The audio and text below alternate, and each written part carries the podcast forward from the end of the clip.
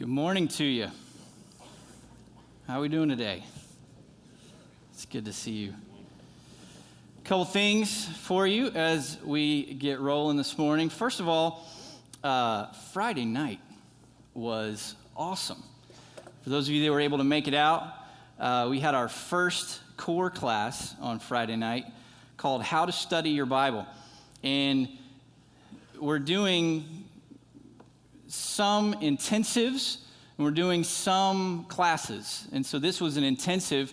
And for those of you that were there, you uh, completely would agree that the word intensive describes what we went through Friday night. But I'm just proud of our church that 300 people would show up on a Friday night for a three hour class on how to study your Bible. And so thank you for doing that. We are incredibly excited about where that's going to take us. And so uh, many of you have asked, are we going, did we record that? And the answer is yes. And so we're going to, we're going to work on making sure that that's understandable uh, from a recording standpoint. And then others of you have asked if we're going to, we're going to give that option again, that class again. And the answer is most likely yes. As we head into the fall, we're going to work to have that on the calendar again. And so if you missed out on Friday night because you had plans and different things like that, uh, we are going to work to make that available for you again. And that launches what we're calling our core classes. And so uh, there's another option coming in the fall as well that we talked about on Friday night, and that will be we're going to spend 10 weeks and we're going to go deeply into the gospel. And Matt, Pastor Matt, and Pastor Mike Graham, who led us on Friday night, will be teaching that. And that'll be on Thursdays in the fall. And so be looking for that. We're going to have different options for you to be able to be part of that. Uh, we'll have a class in the morning and then a class kind of mid morning, a class at lunch, and a class after work. And so, wherever your schedule works, uh, maybe you need to switch it up as you go to hit each one. We're going to try to make it as accessible as we possibly can as we head into the fall for our core classes. And so, thanks for being part of that with us on Friday night. Uh, Matt, this morning, is in Cleveland. He is running the Cleveland Marathon uh, for those of you that are wondering where he is. And so he told me that when I got up in the 8 o'clock service around 8.30, that he should be about halfway done with the marathon, give or take, how he's feeling this morning. Uh, and so I just discovered as I came in here that he was on mile 20 of 26. And so he's making it, and apparently he is blowing away his personal record right now. Um, and so I'm doing my part. Uh, this morning I had two cups of donut holes instead of one. So making sure that we're covered here. All right. So uh, be praying for him. Uh, as he finishes that up, he'll be coming back this afternoon and then should be back in the office tomorrow, depending on how his legs are doing. Uh, but it's an honor to be able to, to share with you this morning. Um, you know, when you're when you're looking at jobs, when you're looking at where you want to where you want to work, your boss is kind of an important part of that. And so you look at you know, who am I going to be working for? Uh, and so when I was leaving California, one of the reasons that I was able to make the move to California from the East Coast was because of my boss, Sean Thornton, was, was a reason that I was able to do that because I trusted him. His integrity was high. I knew that he was the same person off the platform as he was on the platform. He was going to be in the Bible, he was going to pray, uh, he was going to be loving his family. And so when I came back to Bible Center this past July, that was something I was looking at with Matt, and I can tell you that we are blessed as a church to have Matt as our lead pastor uh, because he exhibits all of those things. I'm proud to serve alongside of him, and it's an honor that he would ask me to fill in in his absence this morning. Uh, how many of you watch or like basketball? Anybody? Okay, good, good, good. Um, I love the NBA playoffs. So I love sports in general, just like anything sports, I'm in. Uh, my wife makes fun of me because I don't really watch anything on TV other than sports. So the other day, have you seen this thing called Spike Ball? Anybody seen Spike Ball? So they had it on ESPN the other day, and I found myself watching it. Why am I watching Spike Ball? That doesn't make any sense. But I love sports. And so I played soccer and I played basketball all the way through college uh, and, and had a blast doing that. Went to Cross Lanes and played soccer there. Uh, but I, my favorite time of year is the NBA playoffs. I like it better than college football. I like it better than the NFL. I even like it better than March Madness, although I really like March Madness. But I love the NBA playoffs. It's like, it's long, and for a while, it's like every night. And so you get these stories and you get all this stuff happening, and I just love following the NBA playoffs. And this year, the NBA playoffs have been just as exciting as any other year because when you get to the playoffs in the NBA, you've had 82 games that these players have played together in many, in many cases. They played together for 82 games and they practiced and they worked on stuff. And so when you get to the playoffs, they are in scenarios that many times they've been in before. And so they talk about kind of the level of play just kind of raising a little bit when you get to the playoff, kind of playoff level. And so you get into the playoffs and you find these clutch moments, you know, buzzer beaters and plays that are designed by coaches that are really executed well because they're past all the learning and getting to know each other and they've been really kind of going through tough stuff all year. And then when they get to the playoffs, they're in these really, really high pressure situations, really high pressure situations, but yet they respond in the clutch. And you know the people that are going to do it because you kind of you watch them and you get to that spot in the game where you're like okay this is a clutch moment and they got that guy and he just does. Like he just always responds. He always makes the shot or he always makes the play. And you watch throughout their career as they get even better and better and better and better at that. So i had a i had a moment in my basketball career. I call it a single moment. Um, I was not necessarily what you would call incredible at basketball, and I went to Appalachian Bible College for college, and so I played basketball there. And our team was not what you would call incredible either. Uh, we were kind of middle of the pack, and so we would we would many evenings uh, in the gym we would get beat handily uh, as we were playing basketball, but it was fun, and I got to see a lot of the country. Um, and play sports. And so, but there was one night in particular, we were in Beckley and we were playing a team from Tennessee that had beaten us by about 30 points earlier in the year. And so you're going into the night going, okay, what, this, what is this going to be? But that night, this is why you play the game, that night, we were on fire. Like we were absolutely on fire. And so everything we were, we were throwing up at the basket was going in. And so we were neck and neck with this team all the way through the entire game, kind of back and forth. And we were hanging with this team that was so much better than us. So we get to the end of the game and the score's tied, and they foul one of our guys. And so one of our guys goes to the free throw line, and he makes both foul shots. So we're up two points with just a few seconds left on the clock. So they inbound the ball, and their point guard, he's a left handed guy, I still remember because I had to guard him. I still remember he's left handed. He comes streaking down the floor, and he stops right at the three point line. His foot was over the line, by the way. He takes the shot, left handed shot, swish. And the ref goes like this three point shot. It wasn't a three, but they gave him three points for the shot. So they're up one point. Now, we've been playing out of our mind the whole game. It was just so deflating. So the gym kind of goes quiet because it's in our gym, and they're all celebrating. And we look up at the clock, and there are 0.4 seconds left on the clock. 0.4, less than a second. So my roommate, uh, Jason May was his name. He grabs the ball and he takes it out of bounds because that was his role. He did that every time. He grabs the ball as it comes through the net. He takes it out of bounds. And my job, when the shot went up, that I was supposed to start to drift to the other end of the floor. So if we were going to get a fast break, I was going to be the guy that was going to get the ball. And so I just kind of naturally, because I'd done it forever, just started drifting to the other end of the floor. So Jason takes the ball out of bounds. He's looking around. People are screaming at him. They're going crazy because they made this shot. And he throws the ball the full length of the court. You're with me, aren't you? I jump in the air. You can imagine this was a long time ago. I jump in the air and I catch the ball. And in the air, I turn and I shoot the ball and it bounces off the backboard and goes in and the buzzer sounds, and we win the game. 0.4 second. I was going to say somebody should clap for that. Even though it was 20 years ago, come on. It was my shining moment in basketball. But how do those moments happen? How do those moments take place? How do we watch the playoffs and we see these moments happening where, where these players respond in these huge pressure situations? Where cities are, are waiting and wanting them to come through in the clutch. Well, we're going to talk about that today. Resilience is not earned in low pressure environments. The top of your notes says resilience is not earned in low pressure environments.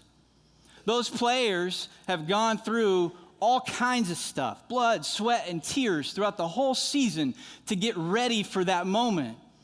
If you threw them in that moment without that process, then they're not going to respond favorably in that process. But they've gone through all that season, and so they're ready for that moment. They've got the outcome of resilience. We're going to go to Acts chapter 4 to look at how resilience was a characteristic of the early church. So if you have your Bible, if you have your app, and you want to open to Acts chapter 4, we're going to be in Acts chapter 4 today. We're going to look at how resilience was true of the early church. And why was it true of the early church? Acts chapter 4, verses 1 through 4. Why don't we stand for the reading of God's word this morning? Verse 1 says The priests and the captain of the temple guard and the Sadducees came up to Peter and John while they were speaking to the people. They were greatly disturbed because the apostles were teaching the people, proclaiming in Jesus the resurrection of the dead. They seized Peter and John, and because it was evening, they put them in jail until the next day. But many who heard the message believed. So the number of men who believed grew to about 5,000. This is the word of the Lord. You may be seated.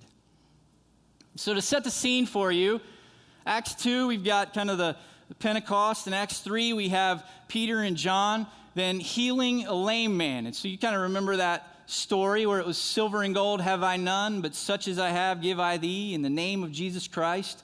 Stand up and walk. That was my Sunday school version of what took place in Acts chapter 3. So that's the context. And so Peter is preaching, and he's preaching in the city. So the church is, is rapidly growing. The most recent number we have is 3,000 for the church growing. Now look at the end of that section you kind of see what the church is going through right now. It says, They seized Peter and John. And because it was evening, they put them in jail until the next day. But many who heard the message believed. Now, that doesn't seem like a statement that would follow, they put them in jail, right? That seems a little off or a little different. They put them in jail, but many believed. And so here we have the church growing to estimates are about 10,000, maybe a little more than 10,000 people. So what started as a small group of people has now become a movement in this city. And even though Peter and John are thrown in jail, there are many that are believing. So the contrast there is interesting. Most all in churches, including the early church, have gone through suffering in order to gain resilience. We've gone through hardship in order to gain resilience. They've gone through difficulty in order to gain resilience. They've gone through it personally. In this room, there are many of us who have gone through very, very difficult seasons in our life, and they've gone through it collectively. In the history of Bible Center, there are moments and seasons of hard things or difficult seasons. Most all in churches have gone through suffering in order to help us be resilient. See, resilience is an outcome, it's something that happens after something else takes place. And God, in many cases, will use suffering to draw us to Him, make us more like Him, and to bring Himself more glory. We're going to walk through this chapter this morning, Acts chapter 4. And we're going to see how this early church was rooted in truth and how out of that truth, out of that foundation, they responded with resilience. So, the first thing there in your outline, number one, suffering is common. Suffering is common. Move forward to verse 8. So we're the next day. Peter and John have spent the night in jail. And now they're back in front of the religious leaders, and Peter just keeps preaching. Verse 8, he says, Then Peter, filled with the Holy Spirit, said to them, Rulers and elders of the people, if we are being called to account today for an act of kindness shown to a man who was lame, and are being asked how he was healed, then know this, you and all the people of Israel. It is by the name of Jesus Christ of Nazareth, whom you crucified, but whom God raised from the dead, that this man stands before you healed. Jesus is the stone you rejected, which has become the cornerstone. Salvation is found in no one else, for there is no other name under heaven given to mankind by which we must be saved. Why would mankind need saving? So Peter is preaching and he's saying, You need saving. So, why would mankind need saving? To understand this, we got to go all the way back to the beginning. Genesis 1, 2, and 3 give us the account of creation. So, God created the world, and He didn't create it full of hardship. He didn't create it full of suffering. He didn't create it broken. He created it perfect, beautiful, and in harmony. He created it that way. And He gave us one rule He said, Don't eat off the tree in the middle of the garden, the tree of the knowledge of good and evil, or else you will surely die. So the tempter comes along and he says, You know, God's just holding out on you. He doesn't want you to know what he knows, He doesn't want you to be like him. And so, in a moment, sin broke everything. So, God created it perfect, and then sin entered into the world and it broke our relationship with God, it broke our relationship with each other, and suffering came into the world. Blood and sweat, tears happened, and toil happened. There was punishment that took place. There was expulsion from the garden. And so Peter is aware of this. And Peter knows that every person standing in front of him, to them, suffering was a common thing, just like it is for us. It's human to suffer, it's human to go through hardship, it's human to go through difficulty, it's human to go through loss. It's just part of us. We all share that. And so this church was in tune with that. They knew that suffering was common, that it was a commonality among people. And so Peter is preaching to that group of people and he's saying there's salvation in Christ. This person who you just crucified has brought you salvation. You can now know God. You can have a restored relationship with God through Jesus because I know all of the brokenness that exists. So, this church had set their expectations in the right spot. They knew that suffering was coming, and so when it did, it didn't surprise them.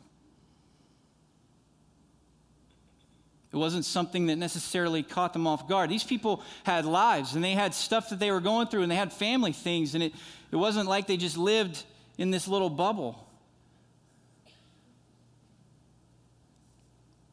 But it was common among them, and so they had set their expectations accordingly. You know, this morning, Jesus' salvation is still available to you. And so if you find yourself ready to make that decision immediately following a service, just to your right, there'll be a prayer room open. And you can make that decision to put your faith and your trust in Christ this morning as well, just like this group of people did so many years ago. Suffering is common. The second thing that we see that is true suffering is subject to sovereignty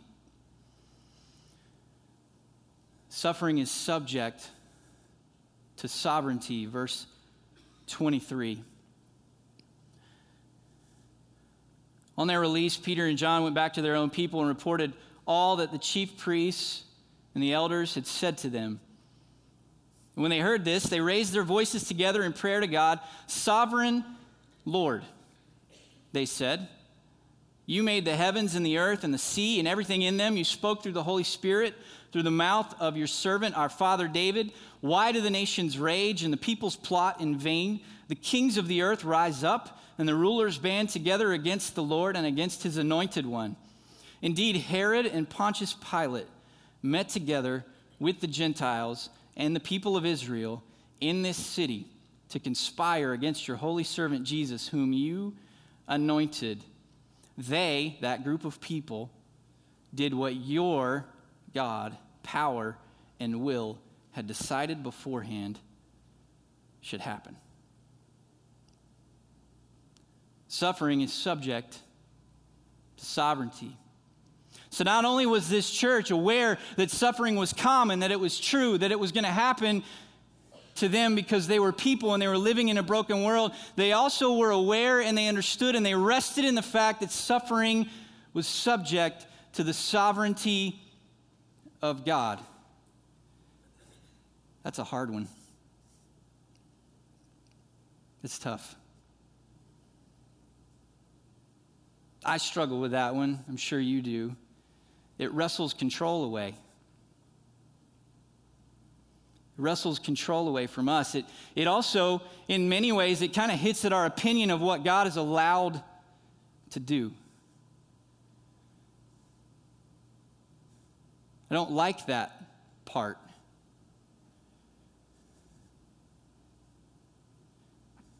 The greatest good in all the universe is God. God is relentlessly about his own glory. Let that sink in. The greatest good in all of the universe is God, and God is relentlessly about his own glory. God is about God because it's the greatest good in all of the universe. It doesn't mean that God is not for you or that God does not love you or that God is not with you or that God is not wanting to pour out his kindness and his riches and his abundant love all over you. That doesn't mean that that's not true, but it does mean that that fits inside of the umbrella of God's sovereignty and that God is ultimately about God. And there's great rest in the middle of that. See, one of the narratives throughout the entirety of Scripture is God being for himself.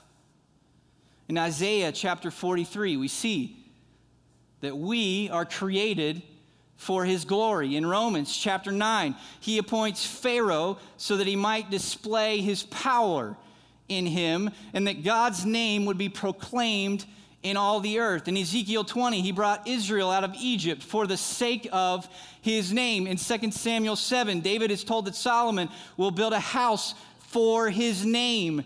In 1 Samuel 12, he will not reject his people for the sake of his great name. In Ezekiel 36, the Lord tells Israel that he will save Israel for the sake of his holy name. In Matthew 5 16, your good deeds bring glory to the Father who is in heaven. In 1 Peter 2:12, good deeds among people who don't know Christ will bring glory to God. In John 14, Jesus will do what is asked of him so that the Father may gain glory. John chapter 12, Jesus says, "Father, through me glorify your name." In Romans 3, 25 and 26, God gave Jesus to demonstrate his own righteousness. And in John chapter 9, Jesus says of the blind man being born blind that it was not his sin that caused it, but so the works of God might be displayed in him.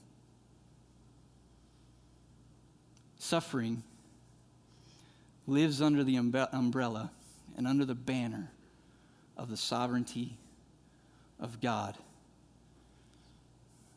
And that should give us great rest because God is good and He's love and He's kind. But ultimately, God is for God. So the early church was in tune with those truths. And so as suffering started to surround them, as they're part of this movement, they're realizing these things are true. And so what do they do? What do they do? Number three, suffering causes change. Suffering causes change.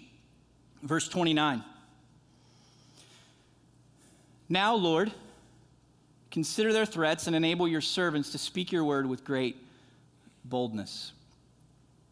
So, Peter and John have come back to the group of believers. They've been released from, from prison, and they're sharing what's going on. And now they get together and they start praying. There's lots of things they could have prayed for. But here's what they pray for Now, Lord, consider their threats and enable your servants to speak your word with great boldness. Stretch out your hand to heal and perform signs and wonders through the name of your holy servant Jesus. After they prayed, the place where they were meeting was shaken, and they were filled with the Holy Spirit and spoke the word of God boldly or resiliently.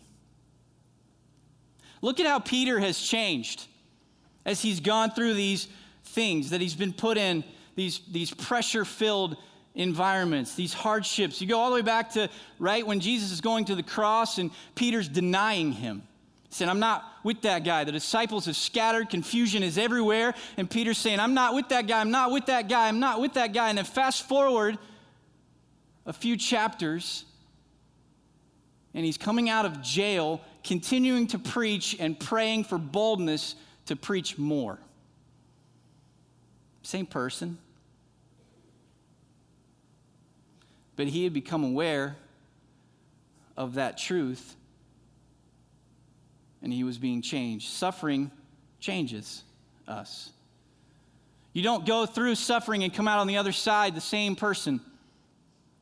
You don't go through hardship or difficulty and come out on the other side the same person.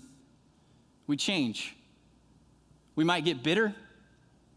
We might say, I, I don't deserve that. I didn't deserve that coming at me. What did I do to make that happen in my life? Why don't I have what they have? Or we might get bitter. Or we might grow. We might change to become more like Christ. But our, our suffering will change us. We figure out ways to cope, figure out ways to deal with things. Put yourself in that situation. Let's imagine for a second that uh, Matt's here and not me. And the police come in and they arrest him and they arrest the rest of the staff and they say, John, we're going to let you stay free, but we want you to do some stuff. And they take all of us to jail. It's happening around the world right now. How are we going to respond? in that moment? Are we going to gather together and pray for boldness to continue to preach? Or are we going to scatter? Are we going to say, you know, that church thing's just not worth it? I'm going to go to the lake instead? How are we going to respond? Because that's the shoes that they were walking in. Suffering will change us. Is your suffering causing you to become more or less like Christ? Number four, suffering unites. Suffering unites. So, suffering was changing this group of people, but they're in tune with that truth. It's also uniting them. Verse 32 All the believers were one in heart and mind. And no one claimed that any of their possessions was their own, but they shared everything they had. It didn't just connect them as friends. It didn't just connect them as loose acquaintances. There was something about this that was different. They were one, there was a oneness. You remember in John 17, as Jesus is preparing to go to the cross, he prays for this. He says, I pray that they will be one as you and I are one. And this church is exhibiting that oneness. They're deeply connected. They're sharing everything they had. There's oppression all around them. There's an occupying force in their country. Their leaders are being thrown in jail, but yet they're drawn to each other under the banner of Christ. This is why we press you into groups. We should be doing life together. We should be doing life together. Fifth thing suffering sets us free. Suffering sets us free. Verse 33 of chapter 4. With great power, the apostles continued to testify to the resurrection of the Lord Jesus, and God's grace was so powerfully at work in them that there were no needy persons among them. Suffering sets us free to change our perspective, to lift our eyes from what is temporary to what is eternal. We start to see past the circumstances that are just here and just now, and we start to look at the world through different lenses. We start to become in tune with what God is doing in the world and how I can be part of that. It's why in James, in James chapter 1, he says, Count it joy when you fall into trial, knowing that when you do, it's producing endurance or it's producing resilience. The testing of your faith is producing resilience. But then there's a promise attached to that. He says, if you don't understand, ask for wisdom and he'll give it to you. And wisdom is the ability to see the world the way that God sees the world. It's not that I get smarter, it's that I start to think with an eternal mindset. And so my circumstances start to be real, but yet temporary. Because I'm not living for the next 20 years, I'm living for the next 3 million years. And so, even when grief comes, I can still have joy. Even when sorrow comes, I can still have joy. Even when sadness or loss or difficulty comes, I can still have joy because I know that I'm part of God's mission in this world. And I'm living my life according to that. And it sets me free. Jesus didn't promise us that we'd have a world without problems. He actually said, You will have a world with problems, but take heart because I've overcome. So this church was responding with freedom. In the book Glorious Ruin, the author writes Because of Jesus' finished work for me, I have justification, approval, acceptance, security, freedom, affection, cleansing, new beginning, righteousness, and rescue. I don't have to prove anything or impress anyone. I can be okay with not being okay. I don't have to control what others will think of me or look like I can handle everything.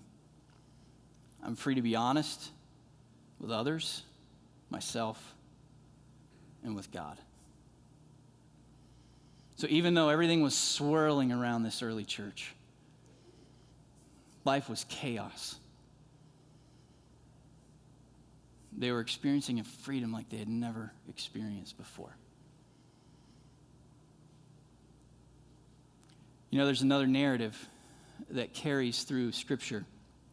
God being for God, for his own glory, and for his own name carries throughout the entirety of Scripture.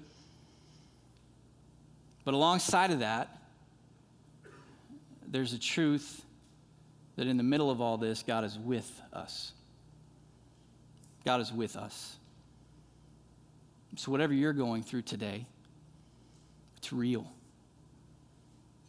It's present in your life. But God is with us. He's not left us to deal with this on our own, but He's with us. You know, in the garden, in Eden, the writer of Genesis says that God would come and He would walk with Adam and Eve in the cool of the evening. You know, my favorite time of evening is right after the sun sets, but it's not dark yet. You sit out on the porch, you hear the birds singing.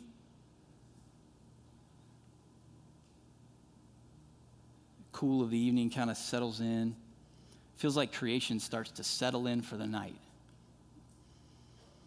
You imagine if you're sitting on your porch and sitting in your rocking chair, maybe you got a big glass of lemonade and and God walks up and he sits down beside you and you just talk about the day, life. That's Eden. That was the relationship. It was perfect. It was good. It was harmony. Was love. After sin came into the world, those nightly visits in Eden stopped that relationship was broken. Even in the midst of that brokenness, though, God never left. Punishment came, suffering came, difficulty came, but God's presence remained. As you go through the Old Testament, you see him. You see him with Abraham, you see him with Isaac, you see him wrestling with Jacob in the night, you see him with Joseph in the well and then the jail and leading a country. You see him acting through Moses. You see him as a pillar of fire at night. You see him as a cloud during the day, leading his people. You see him in the beauty of the law, dwelling in the Ark of the Covenant, the tabernacle, and the temple. You see him represented in judges and prophets and kings, moving among the people. He's with us in exile through Daniel in the furnace with those three, weaving this grand story of redemption. He shows up on the earth and walks the earth again as Emmanuel. God with us, Jesus born through a person. He lives the perfect life and he dies the perfect death so that we can know God, so our relationship can be restored. He continues to be with us through the Holy Spirit, empowering his people and empowering his church, no longer subject to location, but indwelling individuals He's with us. He's making all things new. And then ultimately, God restores us, not only spiritually, but physically and emotionally as well. Revelation 21, we see that picture. It says, Then I saw a new heaven and a new earth, for the first heaven and first earth has passed away, and there was no longer any sea. I saw the holy city, the new Jerusalem, coming down out of heaven from God, prepared as a bride beautifully dressed for her husband. And I heard a loud voice from the throne saying, Look, God's dwelling place is now among the people, and he will dwell with them. They will be his people, and God himself will be with them and be their God. He will wipe away every tear from their eyes. There will be no more death, or mourning, or crying, or pain, for the old order of things has passed away. Out of the ruins, God is creating a new life. And that church, that all in church in Acts chapter 4, was aware of that, confident of that, focused on the mission that God had left them. In a moment, you're going to hear a song about how God is making all things new. Allow it to just minister to your soul. And then we're going to sing a song that has meant a great deal to me in my journey, in my life, about how God provides strength to meet each moment. The early church allowed their circumstances, their suffering, their hardship, their difficulty to press them deeper and deeper and deeper into mission. Let's pray that it's so here as well. Will you pray with me? God, we give you glory and we give you praise because you alone are worthy of that. We praise you for the truth of your word.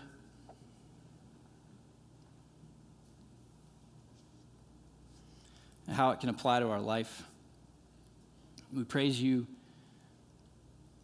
that you want to come into these moments and that you want to change us.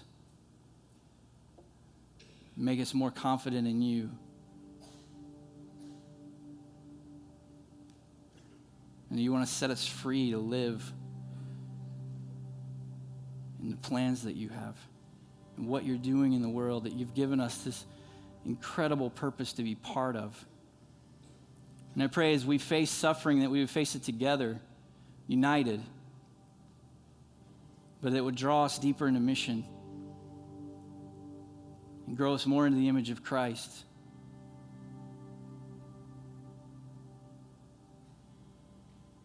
Thank you for what you're doing in and through us. In Jesus' name.